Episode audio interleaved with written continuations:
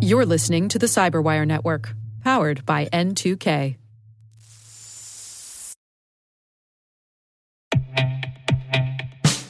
And now, a word from our sponsor, Syxsense. Syxsense provides award winning cloud based automated endpoint and vulnerability management solutions to streamline IT and security operations. With its advanced platform, businesses gain complete visibility and control over their infrastructure, reducing IT and security risks and optimizing operational efficiency. With Syxsense, you'll get real time alerts, risk based vulnerability prioritization and remediations, and an intuitive automation and orchestration engine so you can focus on your core business goals. Confident in the knowledge that your enterprise is secure, compliant, and running smoothly. To learn why enterprises choose Syxsense, visit syxsense.com.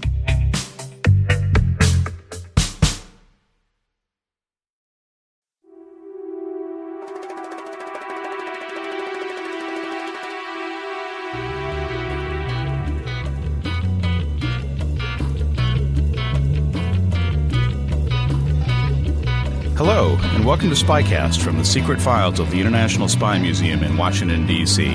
I'm Mark Stout, historian of the museum. I'm a PhD author and historian who served for 13 years as an analyst in the U.S. intelligence community.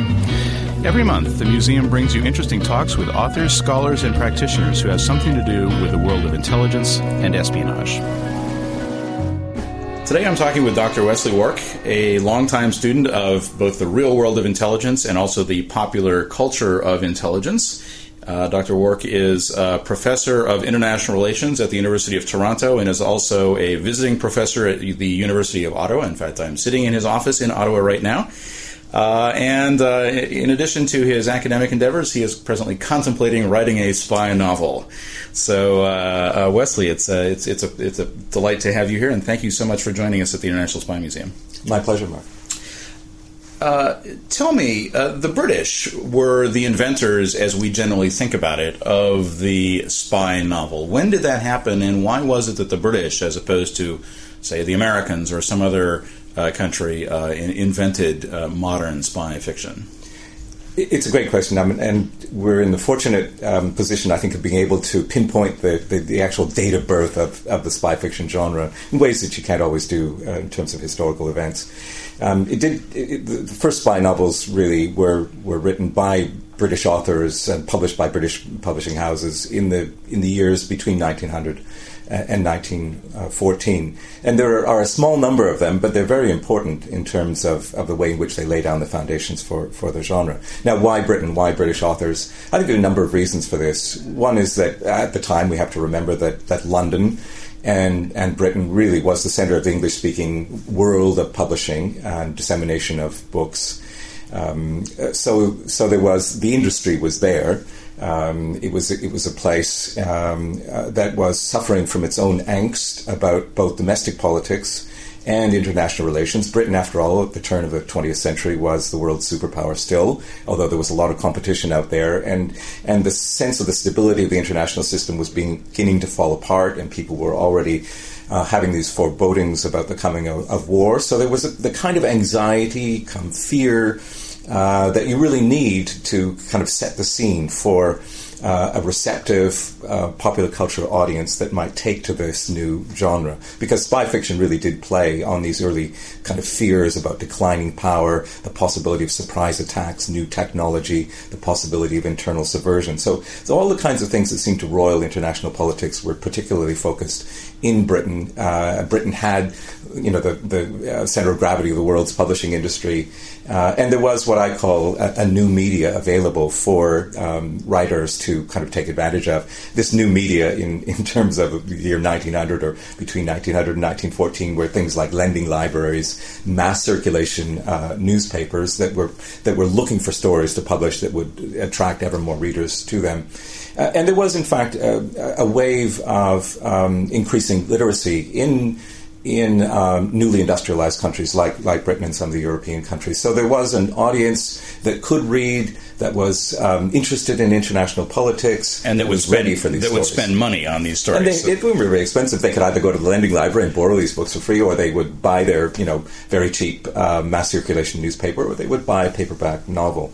So, so the, the industry, the circumstances, um, that kind of environment of, of fear and anxiety that surrounded Britain's declining uh, potentially status as a European and global superpower, I think all contributed to the birth of the genre. It still needed somebody to kick it off. It needed somebody to take the idea of uh, having a spy at the center of a story and a spy at the center of a plot because you know, after all, the world was simply not familiar with the, the, the idea of the spy or the notion of, of uh, espionage operations. And one of the real peculiarities of the birth of spy fiction is that as this handful of writers, uh, some, most of whom won't be known, uh, won't be remembered, but there are people like Rudyard Kipling that, that contribute to this, uh, and, and Erskine Childers, Joseph Conrad, um, so a handful of well-known authors, but as, as well as some sort of mass mass production authors that we've uh, forgotten, uh, understandably, like William Le Queux.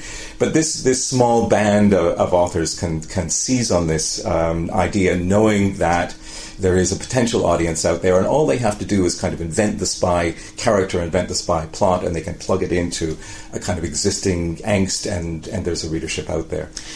Now, what, what was the sort of moral value uh, assigned to the act of spying, and the act of espionage? I've, I've read work by a, a, a, scholar who's looked at early American spy fiction, and uh, she has argued that Americans, you know, in the in the late 19th and early 20th century, to the extent that we had spy fiction, at all, which was minimally, um, spies weren't operating secretly or clandestinely. She talks about a, a, character who goes around announcing that he's a spy and wearing a, if I recall correctly, a red, white, and blue uniform. It's, it's much more like a superhero, actually. Uh, and, and that was because spying and skulking in the shadows was seen as dishonorable and un-American. Did the British have the same concern about the, uh, the, the, sort of the moral value of what the, the, the, heroes of these books were doing, these early books? There was a bit of that. I mean, I think the, the American dime novel um, literature that, that occasionally fastens on the, the figure of the spy in the late 19th century is, is quite extraordinary uh, because it does suggest that, you know, spies can be gentlemanly characters, but they're going to have to, uh, you know, operate above ground and proclaim the nature of their motives. In, in, the British case, Britain was an older power, you know, more attuned to the Machiavellian world of international politics with a sort of different tradition of, of foreign policy and indeed domestic politics from the United States. So, so it was readier, I think, uh, as a society to embrace the idea of the spy skulking in the shadows uh, impacting on the you know the great events in, in, the world. That said, there was still a, clearly a Victorian sensibility uh, that was a bit of an inhibitor um, in terms of, of, you know thinking about how to portray the figure figure of the spy. And in, in one of the famous examples, Erskine Childers' early spy novel, The Riddle of the Sands, which is really a terrific novel. The Riddle of the Sands is, is really a story about a, a, potential secret German invasion that employs spies to, to gain an advantage against against Britain. Um, in Childers' novel, he has a, a, character, a very sort of upright British gentleman who's who's um, on vacation from the British Foreign Office by the name of Davies, who who uh, finds himself embroiled in a spy plot and initially is very um, uncomfortable about it. Um, uncomfortable about the morality, uncomfortable about the fact that he is a gentleman from a, a British um, society that was quite rigidly class based at that time, maybe still is, uh, would ha- would have to kind of uh, consort with with the kind of people that he wouldn't normally do. So he had to kind of break the barriers of those inhibitions. And, and Childers puts him through the paces in trying to kind of examine the morality of espionage to some degree. And, and uh, this character in, in Riddle of the Sands eventually is able to proclaim in the novel that although the world of espionage is not gentlemanly and has a dubious morality, nevertheless there's a there's a higher calling here. It's it's patriotism, it's service to the nation, it's it's giving a giving the uh, country a proper notice of warning, a proper alarm about the things that are threatening its security out there in the world. And would it be fair to say that there was a sense in these early British spy novels that that we were really in some way holding off the barbarians. Uh, you know that that that our opponents here are not as civilized as us. They're not as moral as us. Uh, um, and that you know really sort of all that is right and good in the you know very deep sense was was at risk, and that's why it was important. These spies were really important in protecting us. There is a, there is a bit of that that sense, and, and you know the early spy fiction is quite xenophobic uh, and, and what we would uh, call racist, I think, today. Um, uh, and it did portray kind of foreign opponents and foreign enemies uh, in a in a very dark light, uh, almost as sub subspecies. And you know, there are, there are um, suggestions in the early spy fiction that what what Britain is really facing is the sort of survival of world civilization led by and dominated by British ideals. Uh, and that and that this survival is kind of it, is really on a on a knife edge. So there are there are dangerous enemies out there that don't share Britain's kind of code of conduct and, and high morality, and they have to be combated in the shadows. They're not only um, they're not only not behaving according to the codes of gentlemanly conduct in international politics, so fiction writers would have it, but they're they're also trying to achieve surprise. They're trying to um, uh, you know deploy new kinds of weapons of war, and that's one of the features of early spy fiction, the way in which it it presents us with new technologies of, of warfare. And you know, there's some very very funny scenes about motorcycles and, and aeroplanes and early cars and so on that populate these these novels, and they're they're you know they're clearly very thrilling um, uh, parts of the, the plot to have these pieces of technology brought in. So there, there's the possibility of surprise uh, lurking out there on the part of underhanded enemies, and that, that's part of the thrill as part as, as well as part of the warning. Uh, that's that that is packaged in this first generation of spy novels. You mentioned in passing a couple of minutes ago one author who is largely forgotten these days, but who is actually rather important in an interesting sort of way, and that was William Le Queux. Mm. Do you want to talk a little bit about who William Le Queux was and, and why he why he was important, despite the literary uh, shortcomings, perhaps, of his work? I mean, there were certainly literary shortcomings, uh, and, and, even his own William Queux's own publishers, uh, you know, had a, had difficulty keeping up with him. Uh, one of the reasons he was important simply is that he he um, he got spy fiction off the ground in terms of quantity. If you're going to establish a new genre, which is what I think spy fiction really was at the turn of the 20th century, you, you have to have people sort of pumping out the literature. It doesn't necessarily matter how good the literature is, but you have to have a, a sort of quantity of it to make an impact uh, on, on popular culture. And, and Le was a leading example of that. He wasn't he wasn't alone. Um, one of his biographers uh, proclaims uh, in, in his study that that he attempted to count the number of William Le Queux novels that were published in Le Queux's lifetime, gave up at 250 or something like that. So it was, you know, he was churning them out in, a, in an extraordinary way, and it was part of the sort of industrialized process of, of the mass production of literature that, that spy fiction uh, depended on. But Le Queux, in, in his own way, um, was an opportunist. Uh, he'd written in other genres before the spy fiction idea came to him. Um, but what he liked about spy fiction was that, that it was a world in which he could enter uh, nicely and fantasize about. Uh, and sometimes he had different difficulties clearly in, in, distinguishing his own sort of fantasies from the realities of his own life. He liked to proclaim in his novels, and, and this is this goes to the, the, the, early phenomenon of spy fiction that, that what he was really telling were thinly disguised true stories in which he had played a personal role as a kind of European trotting spy master. Um, so uh, the, the, the spy theme, I think, appealed to him. Uh, he was someone who was who, who was prepared to to kind of churn out these these novels, and he, he was also attracted to them as a as a vehicle for warning. Uh, he really wanted to get a message out through his spy fiction uh, that Britain was imperiled. A message to the government to, to take to action. British society, absolutely. And and you know one of the, the great ironies of the, the birth of British spy fiction, which is really the birth of spy fiction uh, altogether, is that um, the first generation of spy fiction writers were in invent were really inventing an idea about espionage and its practice and conduct and its threats that preceded the reality. And in the British case, what this comes down to is that that first generation of spy fiction writers creates a spy panic in Britain, uh, which leads the government ultimately to decide there's a real espionage threat to the UK and that they have to do something about it by way of creating new institutions of, of espionage and counterintelligence. And that led to what we know as MI5 and MI6. MI5 and MI6 come, come directly out of that process, and William Queux, the spy writer, the mass producer of spy fiction, is called as an expert witness to a secret internal inquiry that the British government uh, run to try and determine whether there really is an espionage threat. So he's taken as a figure of authority, even though he's a mass producer of, of second rate spy, spy literature. He's taken as a figure of authority. He really knows what's going on out there in the shadowy world of, of espionage. And, and while the government was initially very skeptical about this, they themselves fell prey to a spy panic. And in 1909, they create the, the predecessors of MI5 and MI6. And Le Queux is there on the scene. Now, World War One caused um, profound changes in how Europeans thought about war and the military. Uh, did spy fiction change in the uh, after World War One? Was the spy fiction of the interwar period uh, different from this? Um, you know, borderline xenophobic uh, kind of uh, Darwinian world that you've described uh, Childers and, and some of these and and and Le Queux and some of these others writing in. I'd say two things about the spy fiction of the immediate interwar period, that is the, the, the 1920s. One is that um, it, it, retreated, I think, from some of the prominence that it had before 1914. A little bit of the energy went out of it, as indeed went out of European civilization as a whole, given you know the devastation of the First World War. There were less people writing, less people reading, less attention paid to it. You know, the, the sort of uh, the plots and intrigues of spy fiction, um, such as was written before the outbreak of the First World War, kind of paled in comparison to the reality of what people had suffered and and and, and had known about uh, as the First World War came to an end.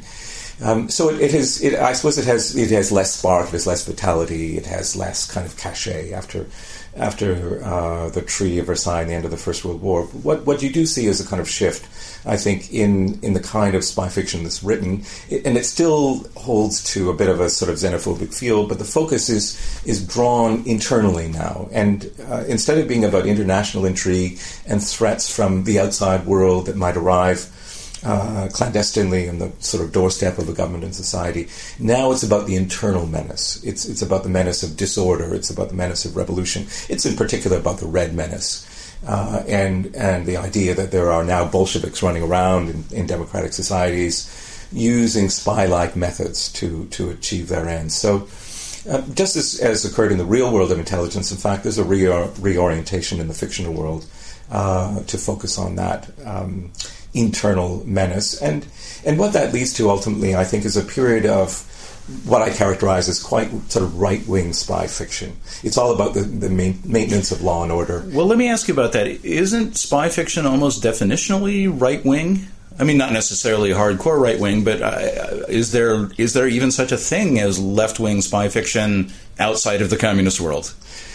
Well, I, th- I, think there is such a thing as left wing spy fiction. Maybe that's not quite, quite the right term, but a, but a sort of um, approach to spy fiction that that um, doesn't simply uh, emphasize issues of law and order and, and sort of stability and good governance and that kind of thing. And it begins to be exemplified, in fact, in the 1930s as the decade of the 20s and that concern about the Red Menace um, uh, flows into the decade of the 1930s and a very new concern about fascism what you see in that period is is some new writers coming along, uh, you know, above all Graham Greene, uh, who begin to write a very different kind of spy fiction, which is more um, more focused on the fascist threat, and so is kind of left wing in that sense. It identifies.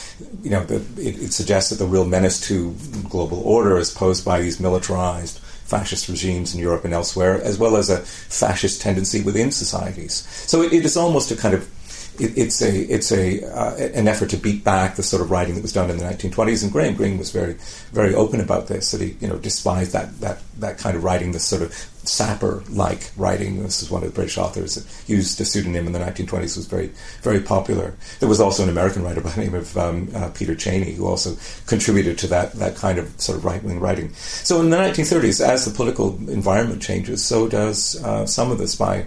Uh, spy writing changes. It begins to focus on, on what becomes, I think, one of the, the sort of key themes, always embedded in spy fiction, but not prominent before that time, which is um, a concern not about the sort of spy intrigue and the external threat, but a concern about the morality and politics of the spy world itself. So, did spies start having an internal life then? I, I would assume, and I've never read Oppenheim, Le Queux, or some of these folks, but I would assume that their heroes are fairly one dimensional, not very reflective kinds of people. Perhaps I'm wrong, correct me if I'm wrong, but in the interwar period, did spies start having doubts about the morality of what they were doing, doubts about their ability to carry out the mission? You know, uh, did they start having realized financial difficulties, marital difficulties, these sorts of things?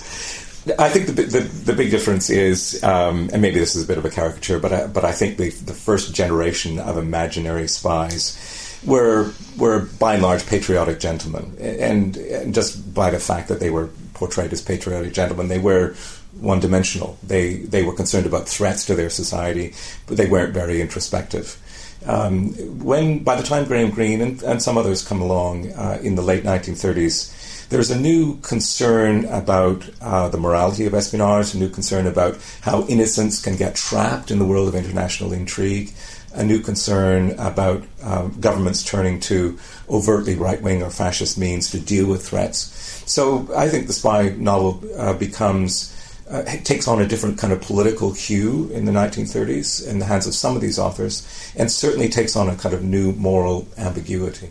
Skipping forward a little bit, you've told me uh, off mic that after World War II ended in 1945, that uh, the spy fiction world sort of hit, hit the doldrums. Uh, the genre wasn't dead, but it certainly wasn't doing very well. But it was rescued, you say, by someone whose name probably everybody listening to this knows. Who was that uh, that, that, rescued spy fiction, and how did that happen? The the rescuer was Ian Fleming, uh, and and the rescue mission happened, I think, in an extraordinary fashion. I think spy fiction and spy films really were dead in the water after the end of the Second World War. No one was writing spy novels. No one was producing spy films. If there was any kind of latent interest, it was kind of in looking back and trying to um, tell some of the stories of World War II glories. But there wasn't anything that was really kind of looking forward to, to the world of the Cold War or the kind of contemporary environment of, of espionage. And so along comes Ian, Ian Fleming and begins to write his, his Bond novels in the 1950s, starting with Casino Royale. And Fleming, I think, really does reinvent the genre. And not just reinvent it, I mean, he really just gives it new life when it was essentially absolutely dead. Um, but the very curious thing I, I, think about Fleming is, in addition to having the idea that spy fiction could be reinvented, and I think part of the reason he had that idea was that he himself, and it's a part of his uh, biography that we don't know well, he was in the 1930s a collector of of rare books. Uh, he was a, a, he was quite a student of English literature. Uh, he was a highly educated uh, man. Um, and uh, he he was aware of spy fiction's earlier uh, kind of generations and earlier writers and what they'd done. So so he knew the literary background and he could f- sort of fasten on this vehicle. Um, but what Ian Fleming was not interested in uh, was telling spy tales for the Cold War. And, and therein hangs, I think, a, a big story. Uh, what is really remarkable about the James Bond novels, and ultimately many of the films that are spun off from them, is that they are hardly ever about the Cold War. And that, I think, is deliberate on Fleming's part. Um, the Cold War was not his war. Uh, his good war was World War II. And in World War II, he had come to experience a, you know, a lot about British intelligence operations and had come to spin off some, some quite fantastical ideas himself about British spy operations in World War II. And that was, that was World War II and the spy world that he knew then was, uh, in a way, the, the baseline for his um, imaginings in the 1950s. But he didn't want to tell tales of contemporary espionage. He didn't want to write about the Cold War. And I have a sense that Ian Fleming wasn't very interested in the Cold War because the Cold War was not a tableau that suited him. Uh, the Cold War uh, didn't give him an environment in which he could tell tales of what I call imperial nostalgia. Ian Fleming was a real imperial nostalgic.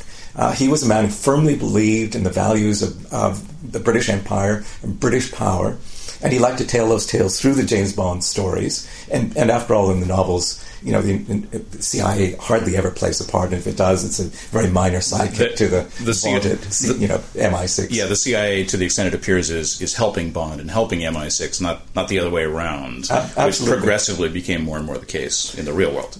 I'm sure, and by, by the time he's writing already in the 1950s, uh, the American intelligence community is, is on a you know huge expansive drive after the end, uh, you know, during and after the end of the Korean War. So, so he's he's writing against the grain of what the contemporary world of espionage is all about. Um, but he doesn't want to tell that story. He wants to tell a story, a uh, very different kind of story, that is partly about adventure, um, but it's also uh, partly to, uh, you know, to give him a, a, kind of fictional space in which he can rewrite the glories of British imperial power. Uh, so there's there's there's a kind of forward-looking element, I think, to Fleming's novels, which is which is about consumerism and adventure and travel and a kind of high stakes uh, living, and there's a very backward-looking element to it, which is which is all about suggesting that at least in the secret world, British power remains supreme, and British capabilities and institutions remain supreme. The reality is that that was no longer true, even by the time he set out to write Casino Royale. Do you have any sense of why it is that uh, James Bond became far and away the most popular and iconic uh, sort of set of spy fiction, and why Bond was the, the became the most popular and iconic uh, fictional spy. Um, it's really quite remarkable. I mean, nobody's even close to being in that genre. Other writers have been very successful. Other characters have been very successful. Uh, Jason Bourne, for instance, but nobody has even come close to touching Bond. I think Fleming, um, despite the fact that he wanted to, or perhaps not despite, but because of the fact that he wanted to ignore the Cold War, um, uh, m- managed to tap into a popular zeitgeist that shared that very outlook. Um, when Fleming starts to write the Bond novels in the early 1950s, this is really the height of the Cold War.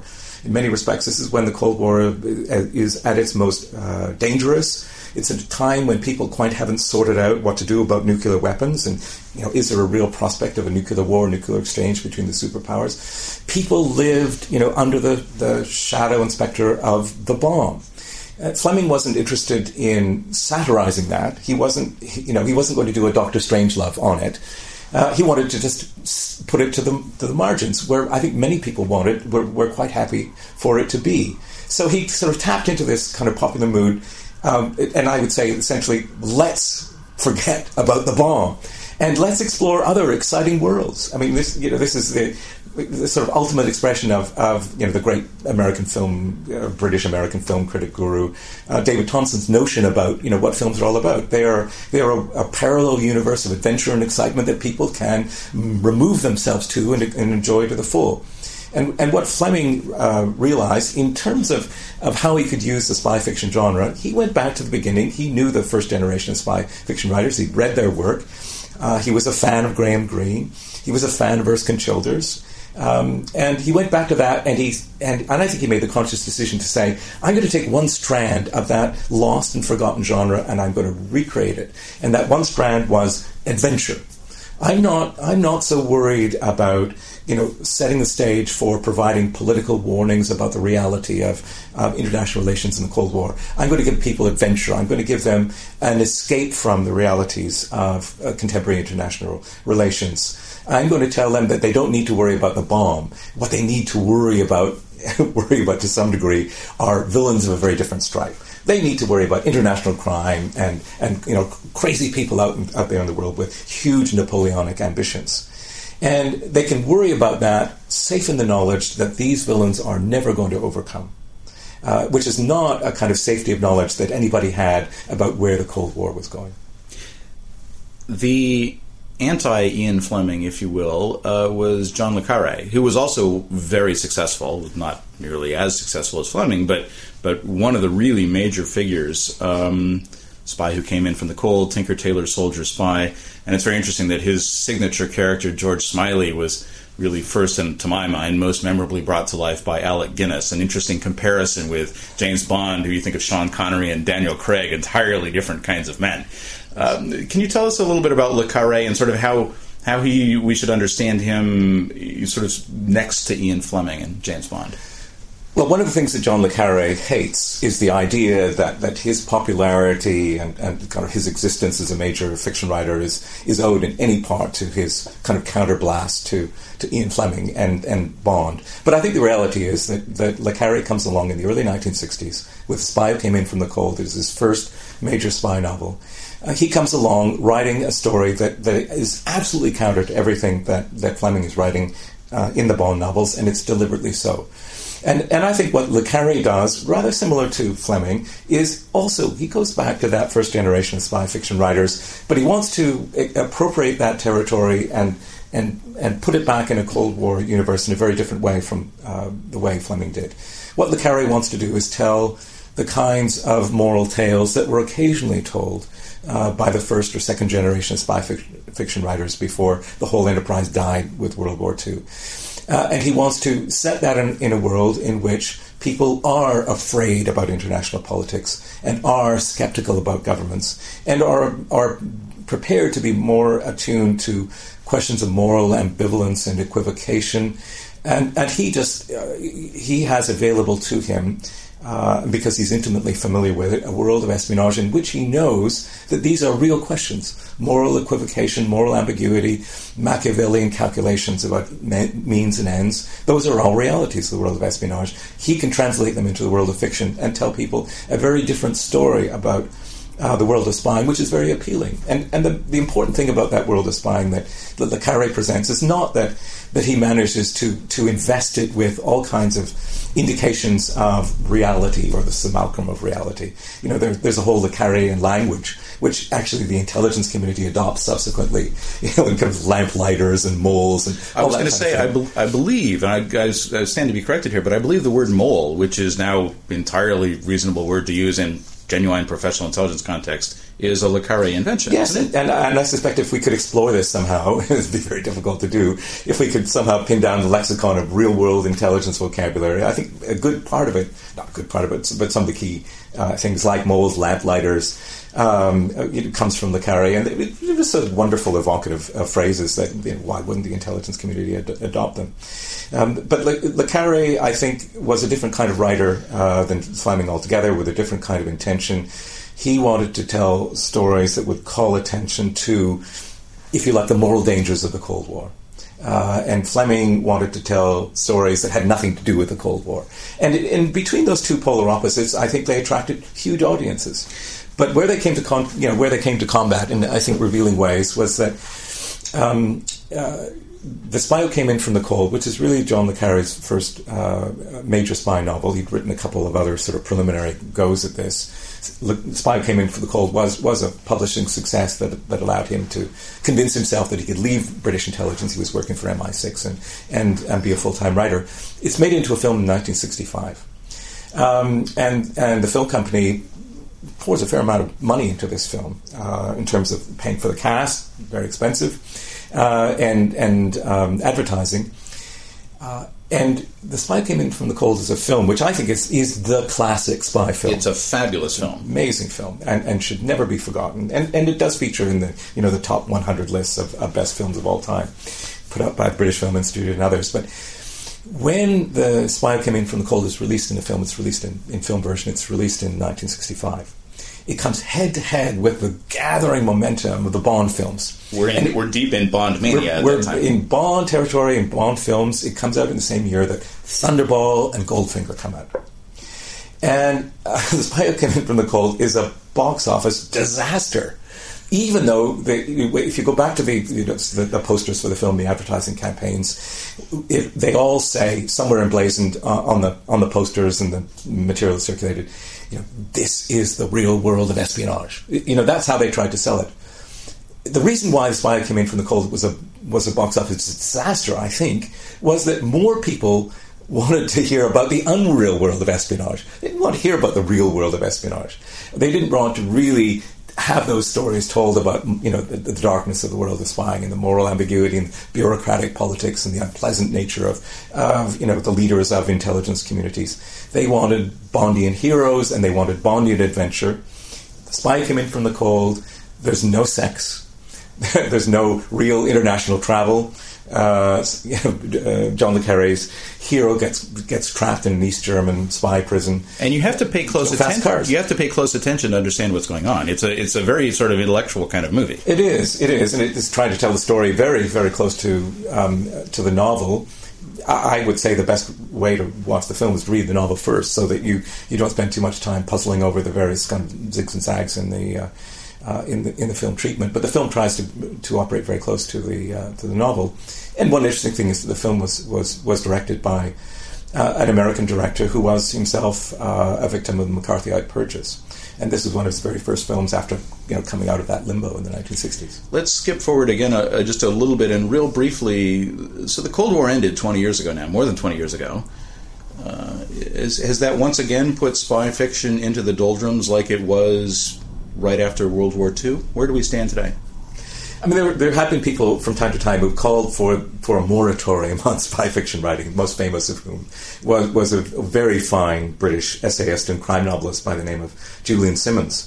Um, who, who, who wrote a, a, a, long essay about spy fiction, arguing that, you know, in, until people had something new to say, they should just stop um, writing spy novels. Now, no one followed his advice, uh, understandably, and no one is, is following his advice now.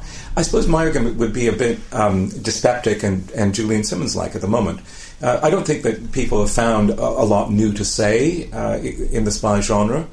They're they're kind of re uh, returning out uh, historical uh, spy novels, sort of shifting the the locale. There are more sort of terrorist characters that appear in spy novels in a in a um, post end of Cold War, post 9/11 period, but not much new, I would say, about the the spy fiction genre.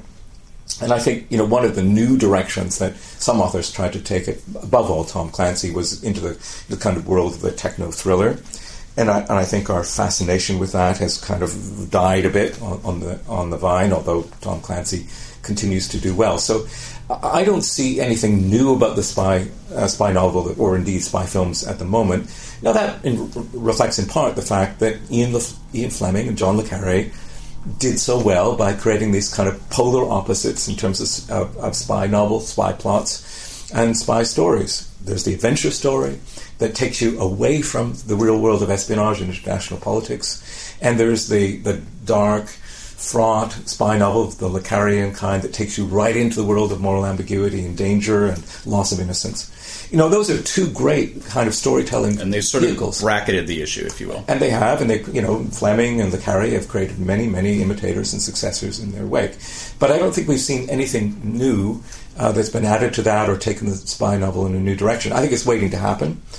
I don't think it's going to be generated necessarily by by the the nature of threats that now exist out there, and those threats have clearly changed after 9/11 but it will probably be generated by the new world of um, communications and social media. It'll be about there'll be spy novels about cyber espionage, and there'll be spy novels about new ways in which people communicate, and there will be spy novels that will be I think moving into the train of science fiction and exploring artificial intelligence and those kinds of issues. But are we going to see the signals intelligence or the wiretapping novel? Is that sort of where you're going with this? No, I, I think it'll have to be more exciting than that because, uh, as you probably know, Mark, the world of signals intelligence and wiretapping is can be intensely boring. And right. you know, how do you tell a novel or, or, make a film about somebody staring at a computer screen all day? But um, but I, but I think there are new worlds and new sort of challenges, both in terms of threats and, and in terms of kind of understanding ourselves as people, which is partly about what spy, spy fiction is all about, uh, that are waiting as we kind of figure out what the 21st century is all about. Well, before we move to summarizing this, um,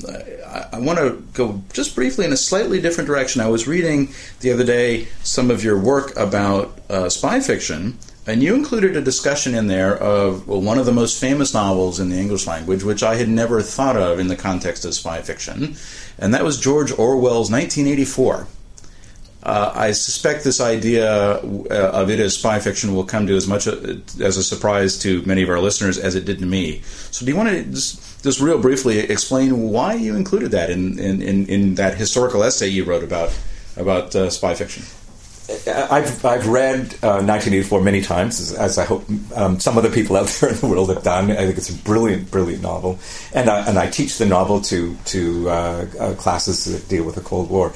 What really occurred to me is in reading and rereading um, 1984, uh, and also thinking about Orwell's own biography and life, is that that at the heart of 1984 is really a story about the security state or securitization of life uh, and it's really one of the first um, novels that tries to tell that story in a, in a kind of uh, formidable and for, forbidding way. But 1984 is really about what happens to a society when it when it, it turns itself into a kind of internal surveillance state. So, like a, a, a East German Stasi state, is that yeah, what we're talking exactly. about? And, and and Orwell was trying to you know warn about that, uh, not just warn about the kind of Stalinist states that were growing up in the in in the world when he was writing uh, 1984, but you know he was also concerned that that democracies could fall prey to this himself, and so it's not just kind of painting the the, the picture of the apparatus of a surveillance state, which which Orwell I think does brilliantly in terms of you know controlling people's thought and controlling people's ideas and the circulation of mass propaganda, the suppression of dissent. Um, but it's also about sort of portraying how people fall into um, uh, the business of, of spying and, and, spying on their neighbors and spying on themselves. Uh, and, and it's you know I think it's a, a brilliant tale about the sort of degradation of human society that has at its heart the, the perils of security and the perils of spying. It just it seemed to be blindingly obvious that this is one of uh, the second half of the 20th century's great spy novels. Well, when I read what you wrote about that, it seemed blindingly obvious to me, except I'd never had that idea. So I think it's a great insight. Um, all right, so you mentioned just in passing uh, a few minutes ago the uh, term spy faction. What is spy faction to you, and what does it mean? Um, spy faction means different, a different thing to me than I think that it means to many other commentators on spy fiction, and, and here I have a bone to pick with them, a large bone or small bone, who knows. I think many people, uh, in thinking about sort of nature of spy fiction, spy films, uh, find themselves drawn to an interest in discussion about the extent to which novels and films accurately reflect and represent the real world of espionage. And, and my argument, and this goes back to the question of what is spy faction, spy faction is not um, the effort by this popular culture genre of espionage to portray the real world of espionage. My story is that it's an entirely separate, parallel universe of imagined spying. And it doesn't really matter the degree to which it reflects the reality. It sometimes is helpful to spy novels and spy films to do that, bring in real life events, bring in real life characters, bring in real life institutional settings and places and so on. You know, that can help. But the, but the reality of spy faction is that, that it, what it's doing is creating its own separate universe of spy characters, spy plots, spy intrigue, and spy morality. And that separate universe is, I think, fascinating in itself. And that separate universe is also important because, after all, the ways in which most people think, to the extent that they do, about intelligence and security practices, um, is very much more influenced by, I think, the popular culture of espionage than by anything else. Um, whether it's it's certainly not influenced by historians or academics writing books about intelligence, it's probably more influenced by the media these days than it used to be. But the popular culture of espionage creates images about the real world of spying. The problem is that people shouldn't assume that those images are the same as the reality. The images have to be explored in their own right, and the impact of those images is that it, it creates a kind of attitude in the popular world about espionage.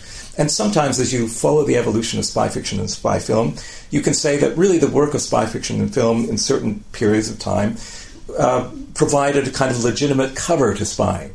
You know, when spying is, is pictured as patriotic adventure, or as, as you know, um, service to the nation, warning about threats, then it's legitimizing the whole idea of spying in ways that matter because intelligence services can't do this themselves. They can't go out and say, you know, we're the good guys and you should support us. They rely on popular culture to do this. And British intelligence, it has to be said, is, has been one of the biggest beneficiaries of the British centric world of spy fiction and spy film. It's really built whole mythology in the popular mind around that.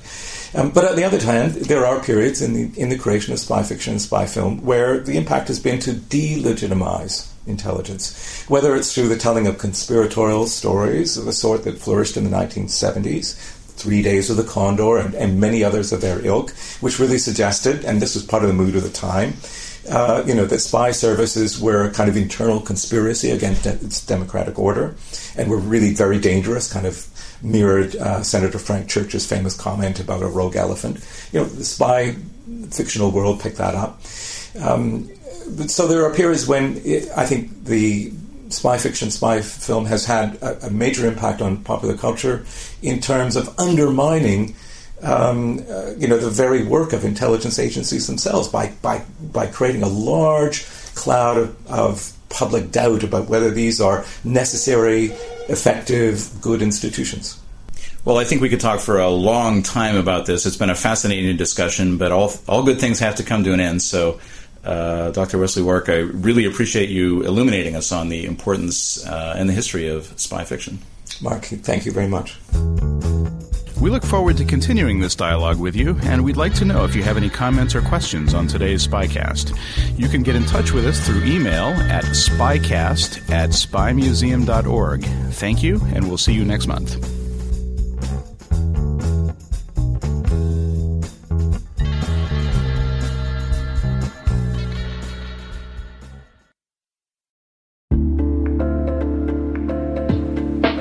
Hi, everybody. It's Maria Varmazes here, your host over at T Minus Space Daily, and sometimes a guest on Hacking Humans, too. We here at N2K Cyberwire work hard to bring you concise, intelligence driven news and commentary, and we'd like to know how we're doing. Please take a few minutes to complete our audience survey and share your feedback to help us continue to grow and meet your needs visit cyberwire.com slash survey. That's cyberwire.com slash survey to get started. Thanks so much for your input as we reach for the stars. It means the universe to us.